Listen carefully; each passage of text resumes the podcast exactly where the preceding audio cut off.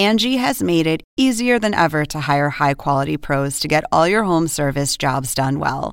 Just bring them your project online or with the Angie app, answer a few questions, and Angie will connect you with local pros who match your specific needs. Or book a service instantly at an upfront price. So join the millions of homeowners who use Angie to care for their homes and get your next home service job done well.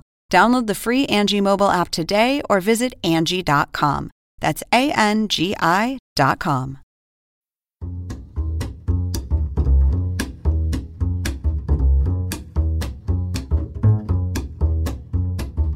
It is time for another episode of The Steam Room. Charles Barkley, Ernie Johnson.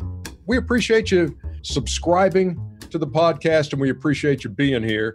It's going to be a good show. If you've been a fan of Stugotz and, uh, and Dan Le Batard, both of them joining us on this episode. Me and Stu are cool, but Dan is a really good friend. It's going to be fun. Yes. And, and before we get to that, we get to uh, the way we begin every episode of the Steam Room, and that is Chuck's favorite phrase, first of all. First of all, you know you have a lot of money when you get Honey Nut Cheerios. I've had the regular Cheerios. First of all, you know anybody ride a motorcycle who makes millions of dollars is an idiot. First of all, zero plus zero is zero. First of all, baby, people tried to start this controversy between me and Draymond the other day. And listen, I like Draymond. He's a good kid and he's a really good player. But I don't understand what point he was trying to make teams can come out and continue to say, oh, we're trading guys, we're not playing you. And yet we're to stay professional. At some point, as players, we need to be treated with the same respect and have the same rights that the team can have. People think I was taking a shot at him. I wasn't taking a shot at him. Listen, in every working relationship, the employer has the upper hand. I actually think, in fairness, sports are one of the we're probably in the best position out of all the employees in the world. We get paid the most, and most of the time, you stay in a place where you want to be. I, I don't want people think I was trying to take a shot at him. I'm just I was trying to figure out what point he was trying to make. The employee or employer always has the upper hand. I work for Turner, you work for Turner. I mean, they can let us go anytime they want to. That's just the way this thing works. Uh, at every job in the world, at every job in the world, if you work for somebody, you're not your own boss, they have the upper hand. That's just the way this thing works. Or are you, are you talking about the comments that Draymond made about uh, sitting players out? Yeah, I actually listen. If I'm trying to trade an asset, I don't want them to get hurt and be stuck with their salary. So uh, that's just common sense. But I think his point he was making, like yeah, it is a double standard. People get mad when players don't have, very few players have power. They can't just be traded anytime they don't want to. I have no problem with a team like I'm trying to trade a player, or a player wants to be traded. I have no problem with that either. But I'm not sure what point he was trying to make about the employer having the upper hand. At every job in the world, the employer has the upper hand. They can fire you anytime they want to. That's just how the world works. Just want to make sure people think they, they tried to take my words back. The, the me and Draymond are beefing. Me and Draymond, hey, listen, I like Draymond. I enjoy working with him. I look forward to working with him in the future. It was a lot of fun when we had him in the studio, and I know you were on the arena with him, and you guys uh, were getting along famously. So I know you. I know you've had some some moments in the past, but it seems like uh, seems like things have been smoothed out, and nothing that, that can't be remedied over a, a, a beverage after work. That is definitely correct. We've got a double barreled guest list today. Yes, we do. I'm excited. Dan Le and Stu Stugotz fixing to join us next here in the steam room.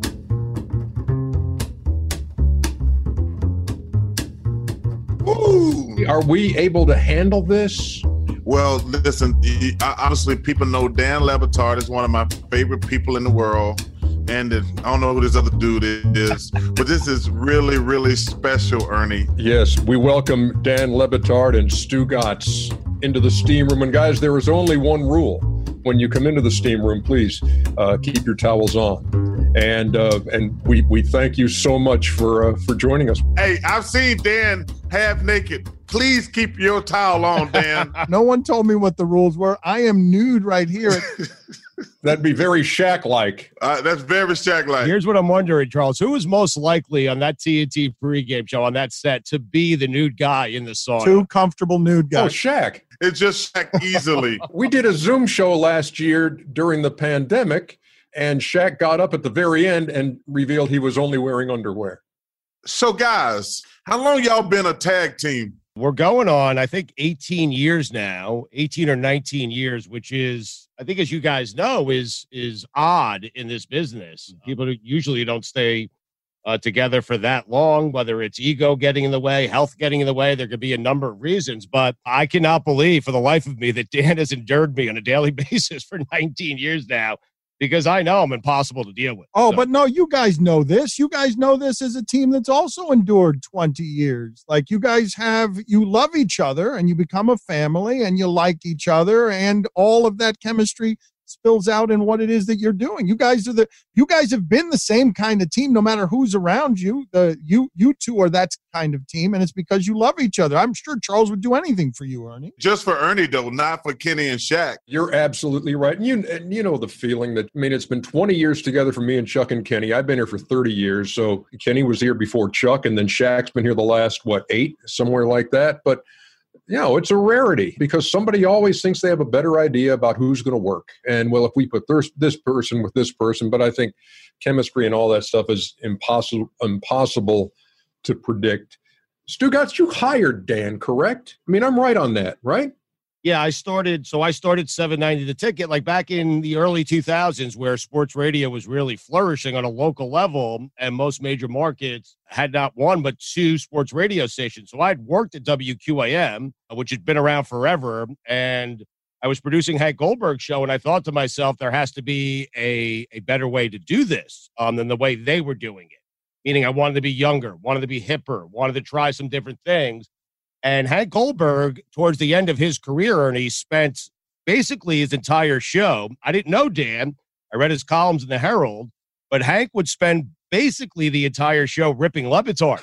and I said, if there is someone out there that is making Hank this furious and this emotional, I need to find who this person is and go hire this person. So I did so when I started the new radio station. In fact, I told Dan, I said, Dan, I'm not starting the station unless you're doing afternoon drive. And he agreed to do that. Well, you scared me for a second when you said younger and hipper. I was trying trying to figure out how you were going to get back to Dan Le Batard. So I'm glad I'm glad you bought that full circle because I don't think younger and hipper when I think Dan mm-hmm. Le Batard. But I'm glad you cleaned that up. That's it, it 20 was my- years ago. It was my early 30s, and that is great. Chuck, you know this. You know how insecure, uh, and Ernie, you know this too. Media members can be. So I do pass, or did at the time, younger and hipper, but we're grading on a curve. It's the sports writer curve. It's not the athlete curve.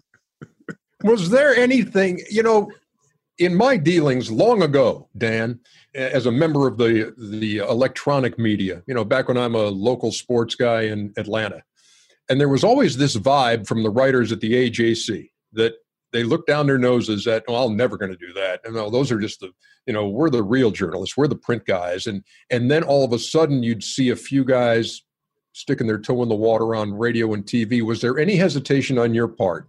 or anything in you that said, "No, I'm not going to, I'm not going to go that direction." I was covered in that same sort of moralizing, pseudo intellectual judgment when I was a newspaper guy making $25,000 a year. And I'm Yep. at the press conference where Jimmy Johnson is leaving the University of Miami to go coach the Dallas Cowboys. And I see someone making a lot more money than me get out of a TV truck holding his only tool for the trade, which was a hairbrush. He didn't even have a microphone. He just got off of the van uh, to cover the press conference with a brush. And I'm like, this guy's making four times more money than I am. I need to do something differently here because my judgment and the nobility and fulfillment of the writing art craft, I need to go eat some cotton candy because uh, that's a really silly way to look at it. But yes, newspaper writers uh, covered in their insecurity did look down their noses at uh, at the TV guy. You know, I had this conversation with Mike Wilbon, who's my mentor and my big brother. He's like working at the Washington Post for 100 years and making some money, gets on a hit TV show and makes four times the money. He's like, this is crazy. I mean, television, uh, have you been shocked, surprised how crazy things have gotten from going from print journalist to being the face of TV?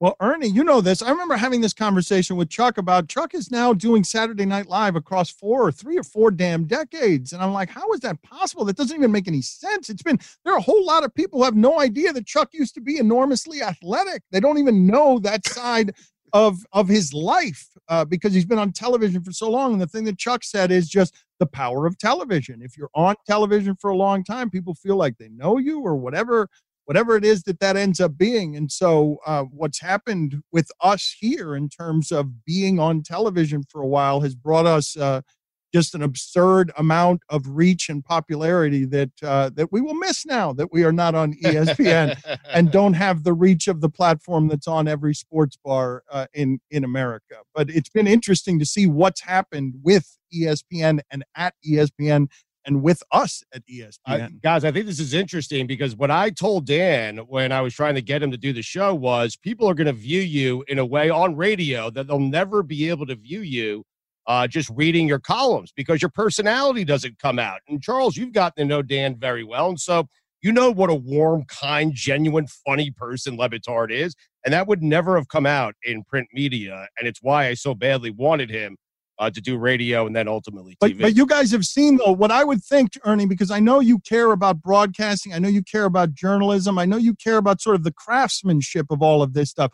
I would be interested to hear what you guys have to say because I know Chuck does the same thing where he keeps keeps beating up on Bayless and First Take and and whatever it is that ESPN is making the story of the day. But what you guys have seen happen over the last 15 years at ESPN is they took all those sports sections that were so important back then when we were talking about sports sections.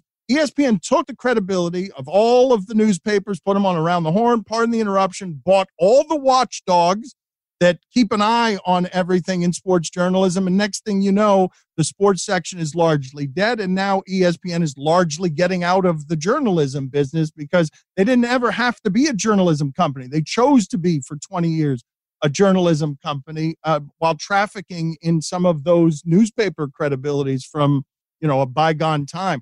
You know it used to be like it, they used to tell me what to say what to think. My thing was i used to hate the media to a certain degree because it's like no that's not what i said. I want to speak for myself but this is before the advent of social media. So i'll give an example I remember sitting at home watching television one day, and two of my favorite people were Darren Daulton uh, and Lenny Dykstra at the time. Philadelphia Phillies. Yes, and Darren Daulton says, you know, we got to do better around here. We got to start holding each other accountable. We got to demand more out of each other. We got to do this. And when I woke up the next day, the headline was Barkley bashes teammates. Because I, I, I said, wait, I just saw yesterday y'all were telling what a great leader Darren Daulton was when he said, I just actually plagiarized his exact speech. Darren Daulton's a great leader. And then the headline tomorrow is Charles Barkley bashes teammates. I'm like, no, no, no, no, no, no. I'm not going to take this anymore. I'm not going to take this shit anymore. I'm going to say what I want to say, and y'all just going to deal with it. That was actually pretty much the turning point because back in the day, you know, you only dealt with a media guy. And then my favorite bullshit excuse, Dan, was, well, we don't write the headline, we just write the article. That used to drive me crazy. They're like, no, I talked to you, I told you some, and, and honestly, and then you let some asshole put the headline, made me look like a fool, and I'm not doing that anymore. And that was actually the turning point in my talk dealing with the media. I said, you know what I'm gonna do? Clearly, I can't make all y'all happy. I'm gonna say what the hell I want to say, and y'all just going to deal with it going forward. I can't believe he's been able to do this for that long. I can't believe that since then, for 30 years, he's been able to do whatever the hell he wants on television. He says whatever he wants. No, you know what I liken it to, uh, Dan and Stu, is he's Ted Turner. There were just a few guys who had that diplomatic immunity who can basically say anything, and they say, well, that's just Ted being Ted. And it was the same, well, it's Charles being Charles. Whereas, you know, anybody else on the show did not have the equity. You know, because he's been doing it so long, if it comes out of somebody else's mouth, it's like, okay, how, how long is the suspension going to be for this guy? Ernie, I'd make the argument that Stugotz is the closest thing that there's allowed to be in the sports media to Charles Barkley, where nothing sticks to him. Nothing ends up sticking. I, would say there's no that second place. It, there's a distance between Charles and everyone else, but right. the Stugotz is the closest thing that exists in the sports media to well, that, where he can say whatever he wants. Well, that's because Charles was great at something. I'm just stupid, so people just. I mean, that's that's kind of the way it works for me. But Charles, you once told me. I don't. I don't know if you remember this. Excuse me. Uh, but you once told me I had one of the best jobs in America because I could say whatever I want to say. I'm sitting next to this pillar of journalism right here and you said I had one of the best jobs in in all of sports media, and I would say I do.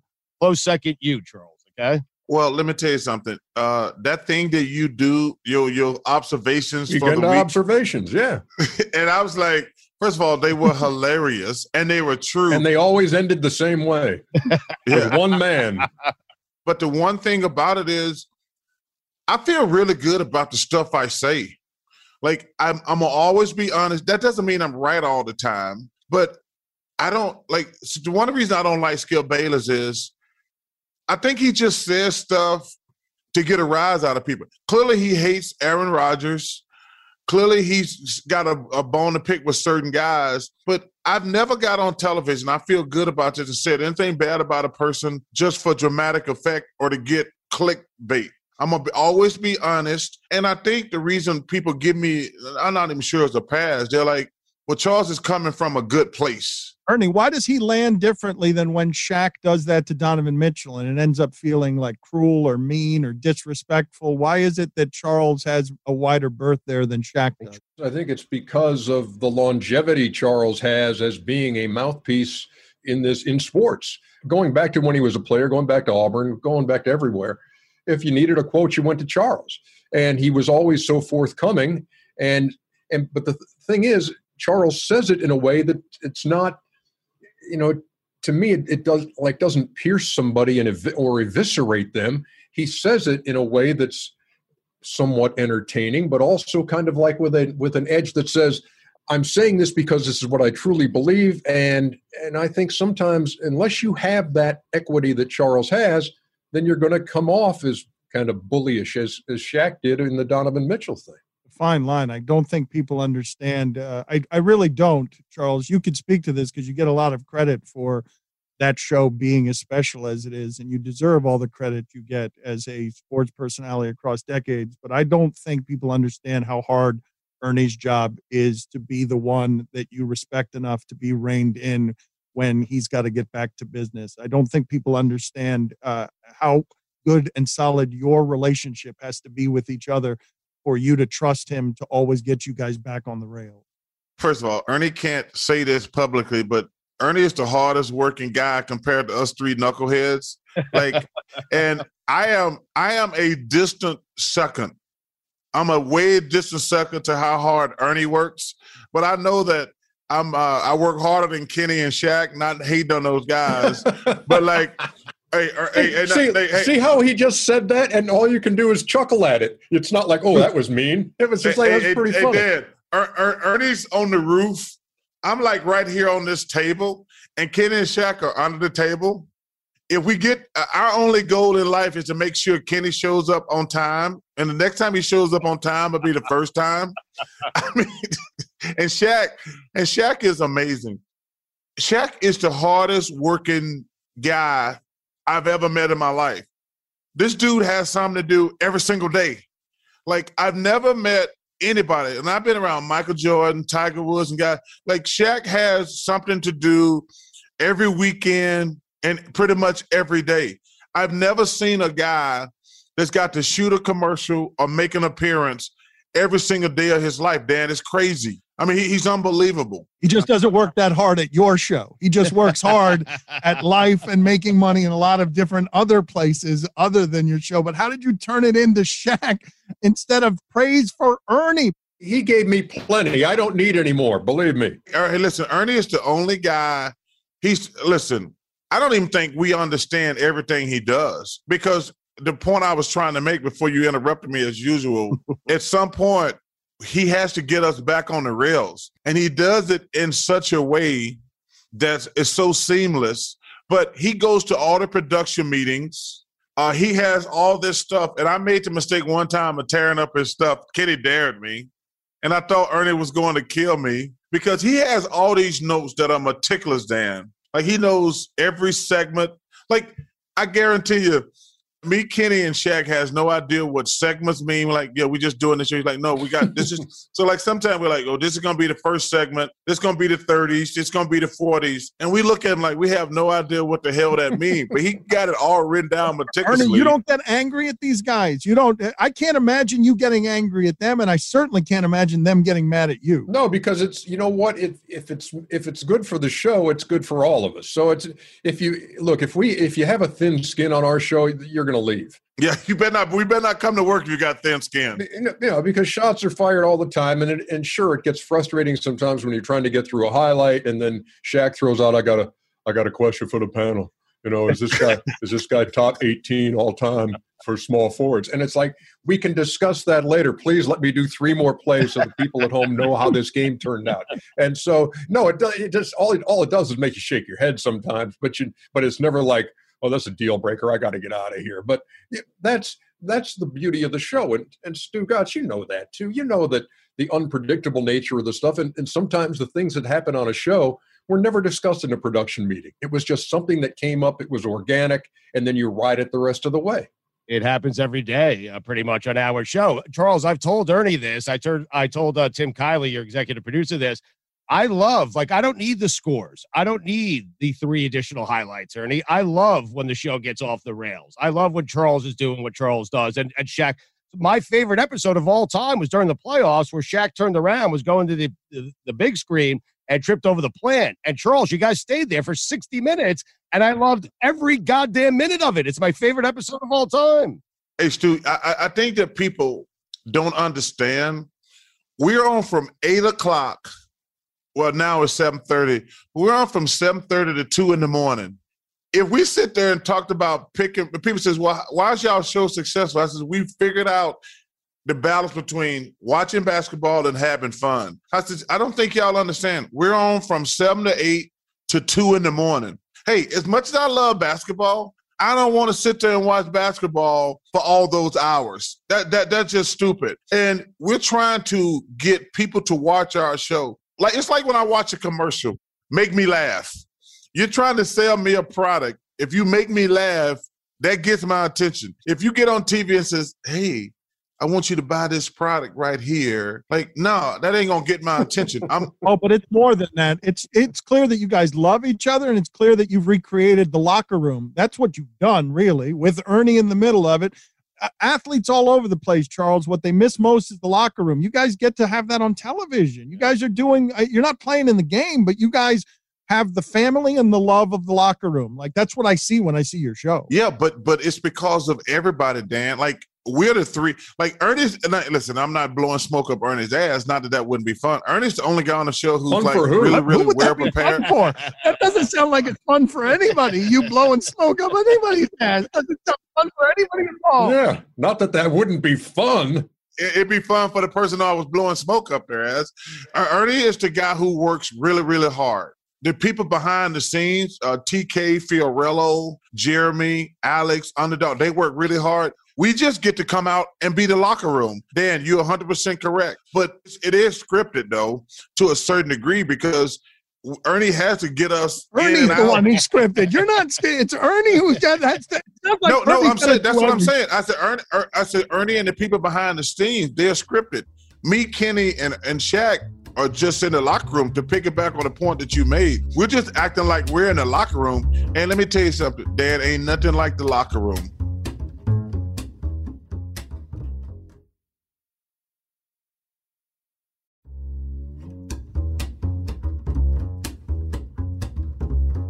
Dan and Stu, what are you guys doing right now? What's the what's the future? What you know, I'm hearing about you know Meadowlark uh, Media with John Skipper. So I mean, for folks out there who got used to listening to the show, and Chuck and I, obviously faithful listeners for years and years. Where do you stand right now?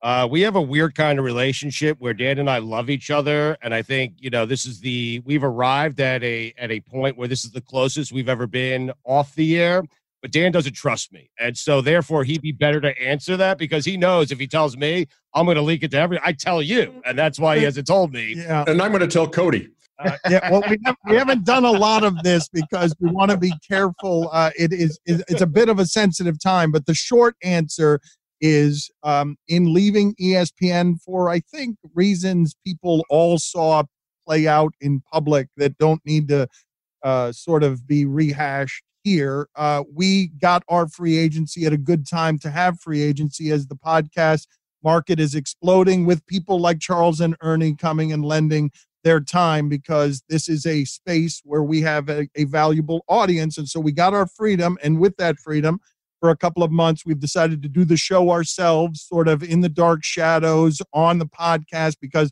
we have our feeds and we have our audience. So basically, we're doing a private show for free for our audience for a couple of months as we take on suitors uh, that will be our next partner in whatever it is that we do, whether it's podcast, radio. And so during this period of free agency, we're just sharing it with the audience. So we're doing shows two and three times a week. And it's part of building out a media content company that John Skipper is going to run for us. It's going to make other stuff beyond just our radio show. The first order of business, though, is to get our radio show with a partner, and then we're going to build a business out uh, off of that. But Ernie, I will tell you during this free agency period, Charles, I'll tell you this as well. I pitched this to Tim Kiely. Feel free to have me in studio anytime you want because I imagine myself kind of off to the side, you know, just giving hot takes, responding to what it is you guys are talking about, and making some gambling picks. I mean, Ernie, if you how want to get you, that done, how are you angling for a job I, on that, their podcast, on their show? Like, what are you doing? Is this surprising to anyone in these squares right now? All right, you can do it if you physically go on the show and blow smoke up Charles's ass. That is the only circumstance under which you would be allowed on the show. I'd be having the fun, but that'd be the fun part, right? Stugotz, if you're really looking for that in, why don't you hit up your guy Lefko? Listen, I have. Uh, I'll pitch it to Lefko, but I wanted to go to you first. Ernie, he wanted okay? to go to the A team. Yeah. Hey, listen, if you want a job at Turner, you should always talk to the Godfather. That's what we call Ernie. He's the Godfather. I'm sorry, we're not hiring right now. How did that just happen? How did that become a question about what we're doing with our future? And Yeah. he angled for a job on the greatest sports studio show ever. Because he's looking at his future. exactly. Hey, so Dan, let me ask you a question. I know how close you are to your parents. How was it working with your dad every day? Oh, it was so interesting, Charles, because it was the greatest professional blessing of my life. It doesn't have a, a second place. As much as I love this family that we've created in this environment here, uh, Stugotz just lost his mother, so he could speak to some of this. But being able to age that way with my father, to connect through sports that late in life with my father, to be able to give my father after he was thrown out of his job after coming to this country to get me all of these freedoms. Uh, late in life he didn't get the ending he wanted at a fiberglass company where he was a factory foreman. All his stuff was just thrown in a garbage can in his late 50s and that's it. That's where the american dream ended in terms of work with an employer just discarding him to do a show for espn in his second language as an industrial engineer who doesn't know that much about sports for 10 years. I got closer to my father than i did i connected my to my father there as an adult a pleasure and a blessing more than i did anywhere in my childhood because they were too busy as exiles trying to survive. He was working all the time. Like my father uh, my last year of high school was uh, commuting back and forth from chicago on weekends just because he didn't want to move me. And so being able to do that for him and with him and repay that investment on on what he did with me. Like i i don't have anything that compares to it. My my guess is charles having talked to you about your grandmother i'm guessing that's the closest relationship like that. Now imagine like imagine being able to give that to your grandmother in your in your 40s or your 50s to be able to share that where my father my father would walk through places and it, it was like a homecoming uh you know float like the king of a homecoming float because people just gravitated toward whatever that was the sitcom dad or charles hell i don't know why you gravitated toward it you decided to pick the other side the unpopular side of feuding with my father because you're zigging when others are zagging but you Charles. but you decided somewhere within that that it would be fun to get close to my father and he loves you know sending you middle fingers Your dad is just a jackass, but your mom is a saint. Can you say uh, some kind words about your sweet mom? I mean, she was the the the, the my wife said this when uh, my wife said this one time. Actually, it was the time that I met my wife. So uh, she is uh, gliding through a restaurant and my family is walking into the restaurant and at the front of the family like a, a mother hen leading uh, me my brother and my father through the restaurant was you know the head of the actual family and my wife was watching this uh, and she's like that is not how i expected all of that to go where it was that clearly that woman in charge of everybody. And all three of those people were just sort of filed behind her because everyone gravitates toward her the way you do, Charles, because she mothers everyone that way. And so she's uh she's the secret quiet kingpin of the family. And I'm always telling people that I uh, me and my dad are the third and fourth most talented people in our family. You guys have been full circle on where sports are going. Print media, as you say, Dan, gas bags on television, gas bags on radio. Are you encouraged or discouraged where sports media is going today? So, all of sports media. I mean, how are we defining that? Because ESPN has sort of been the epicenter of that for a long time. And I've been uh, a bit disheartened, uh, disheartened at how ESPN has had to make some uh, decisions that for whether it's because you know disney's getting hit from every side and it's just a different climate in the streaming uh, world i've just sort of been disheartened that it feels like all of journalism it's not just sports because this is the playground charles it's all of journalism uh, over the last i don't know 10 years uh, a hatchet has been taken to some of the things that i have cared about uh, beyond espn when you talk about the things I used to value in sports media, almost all of them are dead.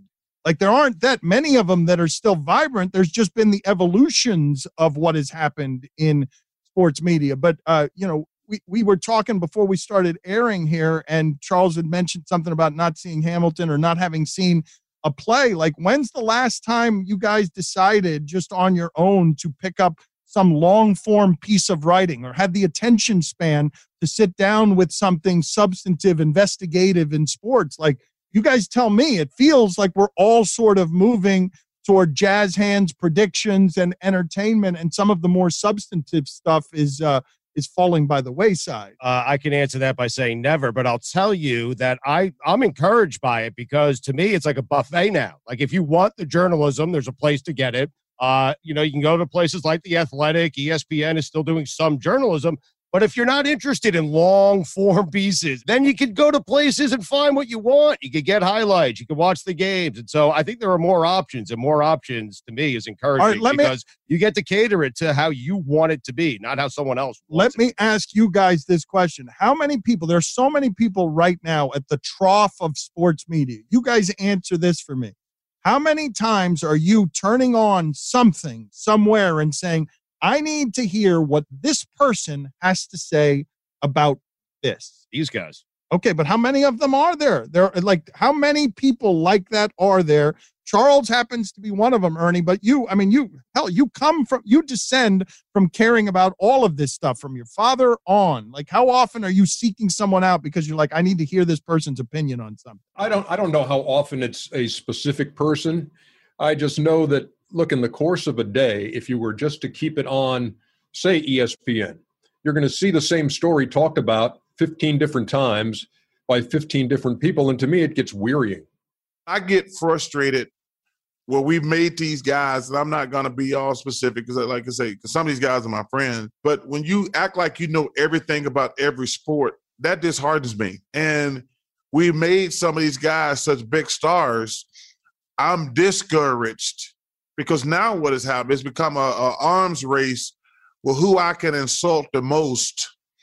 And I, and I don't ever want to be part of that. I never want to be part of that ever the thing, guys, that I find frustrating at times is that there's such a rush to label everything that we see from one night to the next as the greatest this or the greatest that. So if somebody has a big game, it's like, yeah, but is it top five? Is this the is this the best forty point, twenty rebound game of all time? You know, it's like, can we just enjoy? Sometimes just enjoy somebody's great performance without having to no, rank no, it every no, day. No, no, no, no. No, and that's no, that's why I hate that. That's why it's like I got to turn it off. No, but Ernie, hold on a second, because I've always on this show represented uh, what I believe sports fans do and who they are. And so, Charles, you played Ernie. You're a pillar of journalism. You're like the greatest to ever do this. Okay, studio host Dan is a great writer, but I'm a fan, and that's what fans do. We watch a game. One drive, the Jet quarterback could be the best quarterback I've ever seen. The next drive, I want to trade him away to San Diego. I mean, that's just the way it is. That's how fans do it. And yes, 40 and 16 from Dame Lillard last night. To me, that's one of the top five games I've ever seen for a guy who scored 40 plus points and had 16 assists. But that's how fans do it. That's what we did. and that's who's watching you guys, by the way. Okay, give an example. When uh, Peyton Manning was 1 and 15, it was a learning process. Now, after one year, oh, he's a bust. It's a, it, like this guy. He's we. Why do we take this guy with the number one pick? But hold on, Charles. Let's just examine this for a second because Ernie, you are eminently reasonable. We are looking at the two of you. Uh, Charles is the the extreme opinionated former athlete. Ernie, you are eminently reasonable, and you know that eminently reasonable is no way to get ahead in the television business. Charles Barkley, Charles Barkley is the star of your proceedings because eminently reasonable at every turn. Let me be fair and nuanced about this. Let me not have a jagged opinion. Let me just be fair and wait a minute. No, that I don't know doesn't work in this industry. It's television. What I'm saying about the media is true that you've got a bunch of people at this trough. All of them are giving you opinions, and even you two guys, Ernie and Charles, who who work in this industry, you're not that interested in seeking out person X on opinion, uh, whatever the opinion is. And when I ask you from that perspective to, to give me someone who you want to hear from, then doesn't the person on television need to keep going more and more extreme on this guy sucks, this guy's awful, in order to make their mark there? That's a great thing you just said. I think some of these guys on television today, they're like, well, I said this last week. I got to be more extreme. You can't cry wolf every week. I think you got to cry wolf uh, one out of five times, or maybe one out of four times. but I do. I think we've gotten to the point where you what you said is like, no, we don't have to cry wolf every week.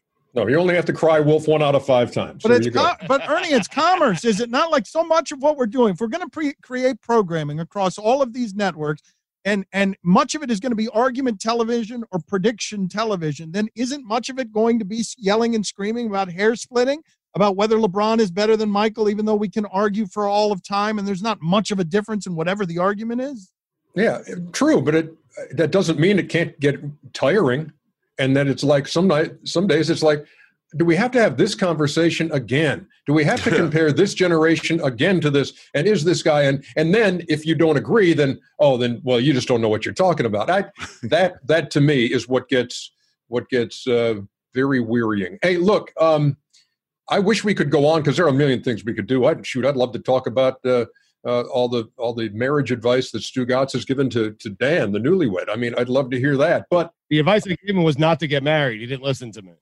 Hey, I, here's a little bit of advice for you, Dan, from a guy who's been married for 38 years. Yes, of course. I think you are a source of wisdom at every turn. I wouldn't take, I don't know that I would take Charles's advice necessarily on relationships, but I think I'd be, I'd be in the game to hear some Ernie advice. Okay, so next time you're in a social setting, and who knows when that's going to be, but you and your wife are in a social setting, you're at a party, and someone asks you, "So, Dan, how how long have you guys been married?"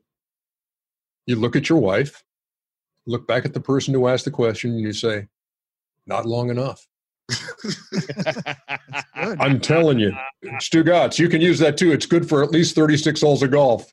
I'm upset I didn't think of it, and I absolutely will be using it going forward.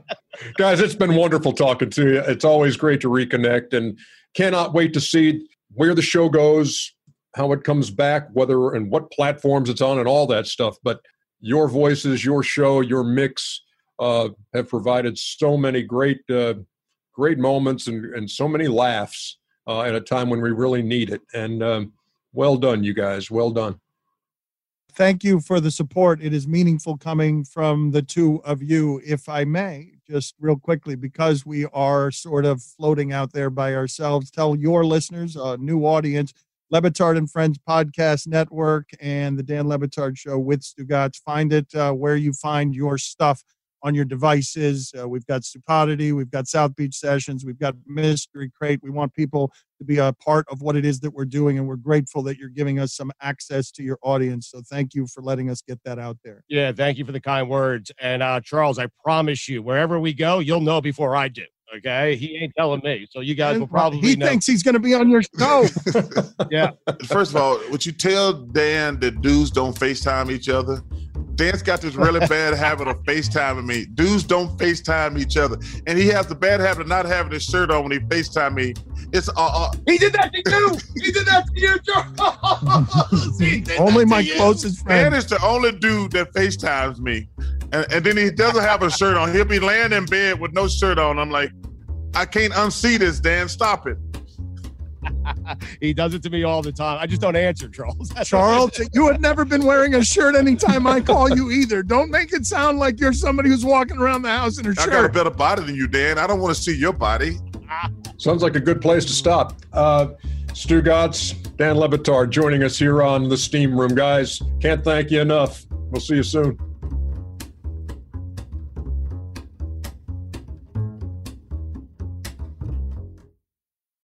Chuck and Ernie in Steam Room. Come and join us in Steam Room. Chuck and Ernie in Steam Room. Leave your towel on in Steam Room.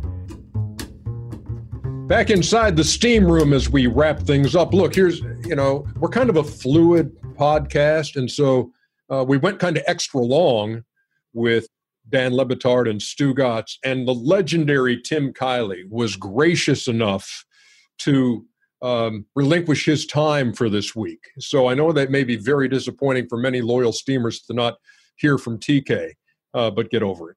But also, uh, I think I've been uh, remiss in acknowledging all the members of the crew who put this together every week. We're always talking about Cap, Michael Kaplan, obviously, but Audrey Martin, Sean Bartley, Matt Mansfield. If it were not for that whole crew, then then the uh, then the steam room never happens, and you know what a tragic loss that would be. Um, now, all of that being said, 404 987 0330, 404 987 0330. That's the, the number for Chuck's answering machine. We've got a couple of calls today, and I know you want to get to that thing, but you got to hold off for just a second, Chuckster, okay? I got a note from Cap. It says, "Do not open until answer machine segment." I've had this thing for a minute, Yeah. so I, I'm curious to see what it is. So let's have the first answering machine. You've reached Charles Barkley. Leave a message, America. Hi, Charles. I just wanted to ask how you are going to celebrate your birthday this year. And also, I want to know do you still get excited for your birthday? Yes, I still get excited for my birthday. Uh, I'm gonna have a quiet night with the boys. It's Saturday, right? It's Saturday, yes. How many are you? 58. 58. and we're gonna just smoke cigars and have a nice steak dinner. Uh, about five or six of my boys, and sit out in the backyard with some great tequila and smoke some cigars. Very nice. Um, and now I guess uh, go ahead and open that up. Okay. That didn't sound good. No, that, it, it was just uh, uh, uh oh.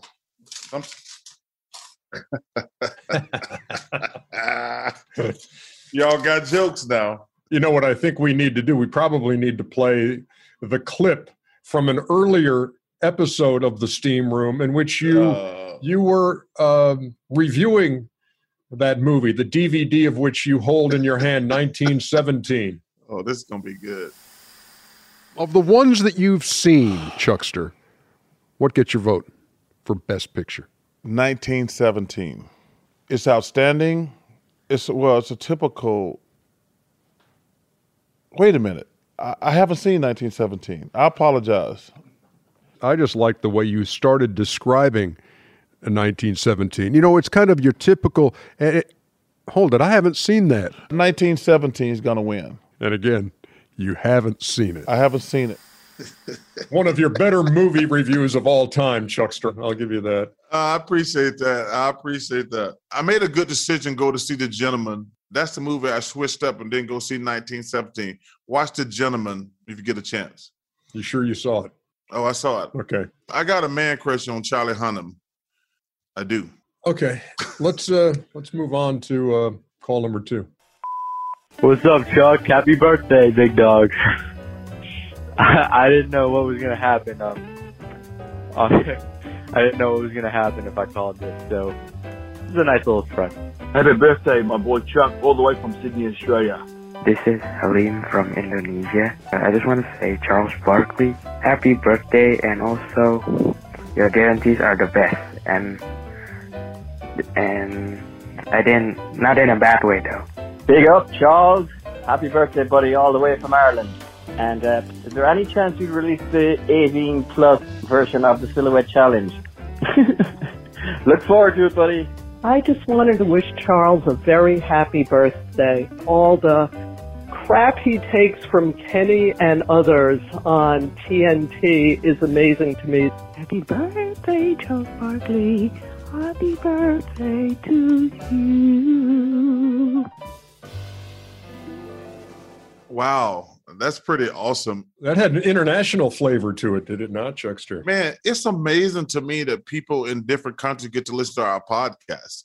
I mean, that's that's I mean that's pretty amazing. Yeah, I mean, uh, I mean, uh, it's it's been awesome doing the thing, but man, to have people around the world listen to your podcast, that's pretty special. That podcast is called The Steam Room, and um, we appreciate each and every one of you, especially the uh, loyal steamers who have subscribed. So you can keep on doing that. We we appreciate it very much, and uh, thanks again to Tim Kiely for uh, taking a step back because we we had such a good time talking to uh, to Dan and Stu, um, and wish them the best in their futures too because they've uh, they've been tremendous and been uh, been really entertaining and informative on the air, haven't they? Yes, they have, and they and like I say, Dan's been a great friend, and I love his mom. She's a saint. His dad, not so much.